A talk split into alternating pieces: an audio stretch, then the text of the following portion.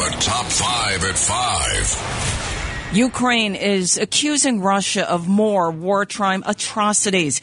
New video shows an ambulance outside of a hospital being shelled.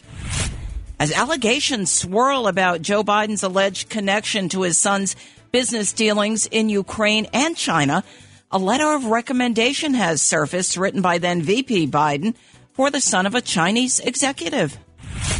U.S. Treasury Secretary Yellen is warning of dire economic consequences from the fallout of sanctions imposed due to Russia's war on Ukraine. A bold moves from two Republican governors who plan to bus migrants to the U.S. Capitol and President Biden's home state as the administration plans to lift Title 42.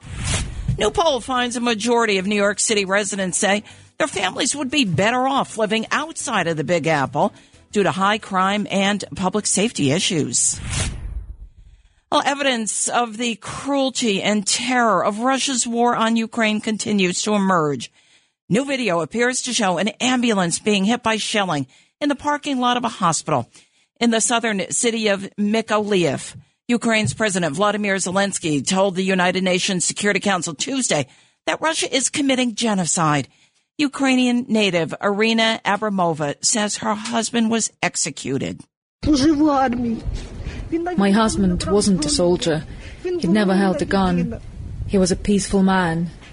They took him from our home in his slippers, asked him to take his shirt off, made him kneel on the ground, and killed him. Ukrainian prosecutors are investigating almost 4,500 alleged war crimes by Russian military troops.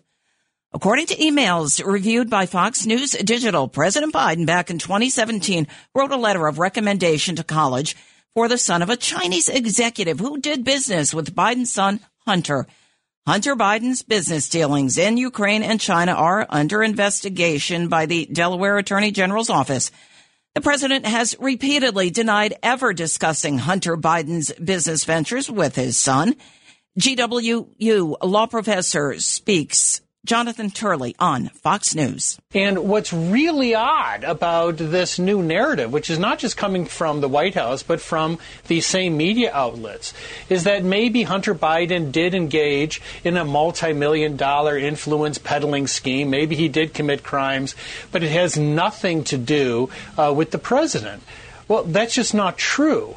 Fox News Digital obtained emails between Hunter Biden and his business associates involved in his firm Rosemont Seneca's joint venture with Chinese investment firms Bohai Capital and BHR. Hunter held a 10% stake in BHR but divested last year. U.S. Treasury Secretary Janet Yellen has warned of major consequences for the global economy as a result of the Russian Ukraine war.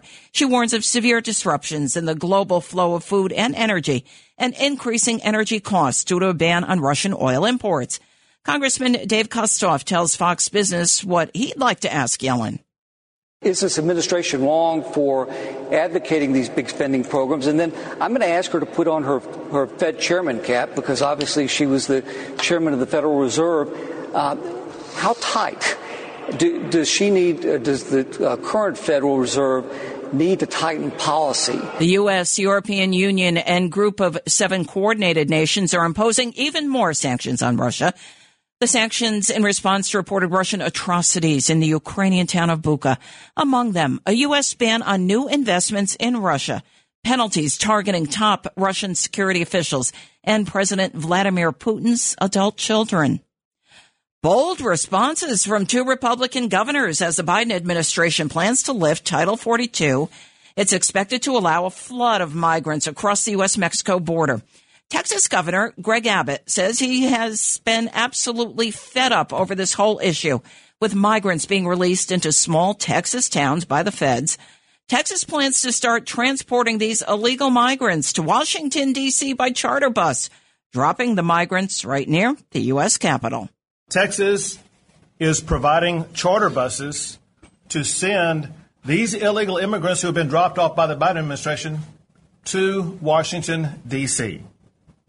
We are sending them to the United States Capitol where the Biden administration will be able to more immediately address the needs of the people that they are allowing to come across our border. Soon after the announcement, Florida Governor Ron DeSantis announced similar plans to drop migrants in Delaware, Biden's home state. A majority of people polled think their family would have a better life if they left New York City permanently. Almost 60% of New York City registered voters agree with the idea that living outside of New York City would mean a better future for their family. The survey from the political consultants Fontas Advisors and polling firm Core Decisions Analytics. New Yorker Amy Murphy weighs in on NBC. New York's amazing, but sometimes you got to do what's best for your health or for your state of mind. By demographics, 65% or more all of respondents under the age of 49 said they agree with the sentiment. Just 49% of white respondents concurred. More than 60% of all black, Hispanic, and Asian voters in the poll agreed too.